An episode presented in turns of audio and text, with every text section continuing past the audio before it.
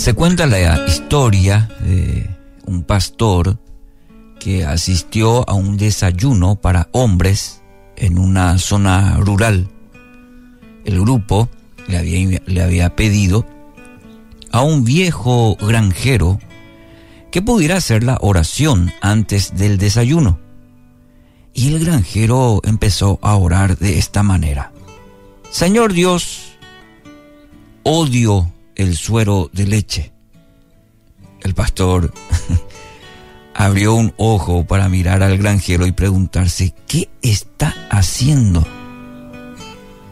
El granjero siguió diciendo en voz alta, Señor, odio la manteca de cerdo.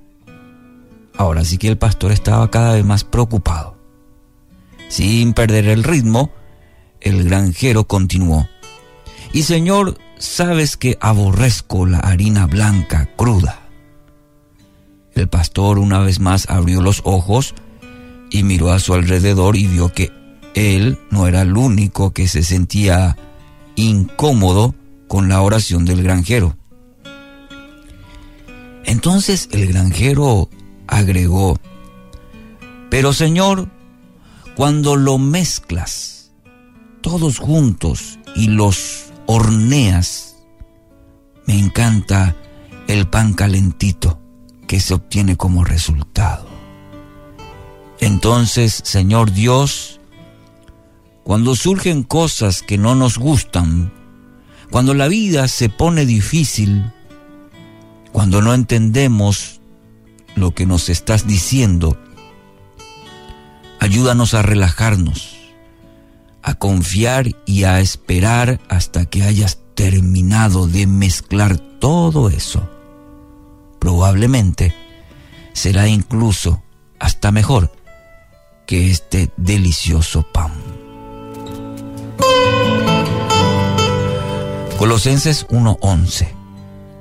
También pedimos que se fortalezcan con todo el glorioso poder de Dios para que tengan toda la constancia y la paciencia que necesitan. Nueva traducción viviente de Colosenses 1:11. esta ilustración y este pasaje quiero animarle. Dios a través de su palabra nos, nos aliente a ser constantes, a ser perseverantes. Muchas de las situaciones que, que vivimos no entendemos el por qué viene a nuestras vidas. El por qué. A veces nuestro deseo es salir de esa situación, salir de, de ello lo antes posible. La pregunta debe ser el para qué. El para qué Dios envía a nuestra vida. El Dios poderoso, aquel en quien confiamos, permite. Nada está fuera de su control, de su soberanía. No se ha olvidado, no no se le escapó esa situación. Permite. Y permite para algo mejor en nuestra vida. Aunque muchas veces no entendamos en el momento. Para que realmente al final, al final, y solo al final, veamos el resultado, como en la oración de este humilde granjero. No vemos la mezcla Solo al final disfrutamos de un rico pan. Dios tiene que mezclar muchas veces nuestro carácter, tiene que mezclar, eh, hacer un proceso en la mezcla y solo al final quedará el resultado de ello. No podemos, diríamos, saltear esos procesos.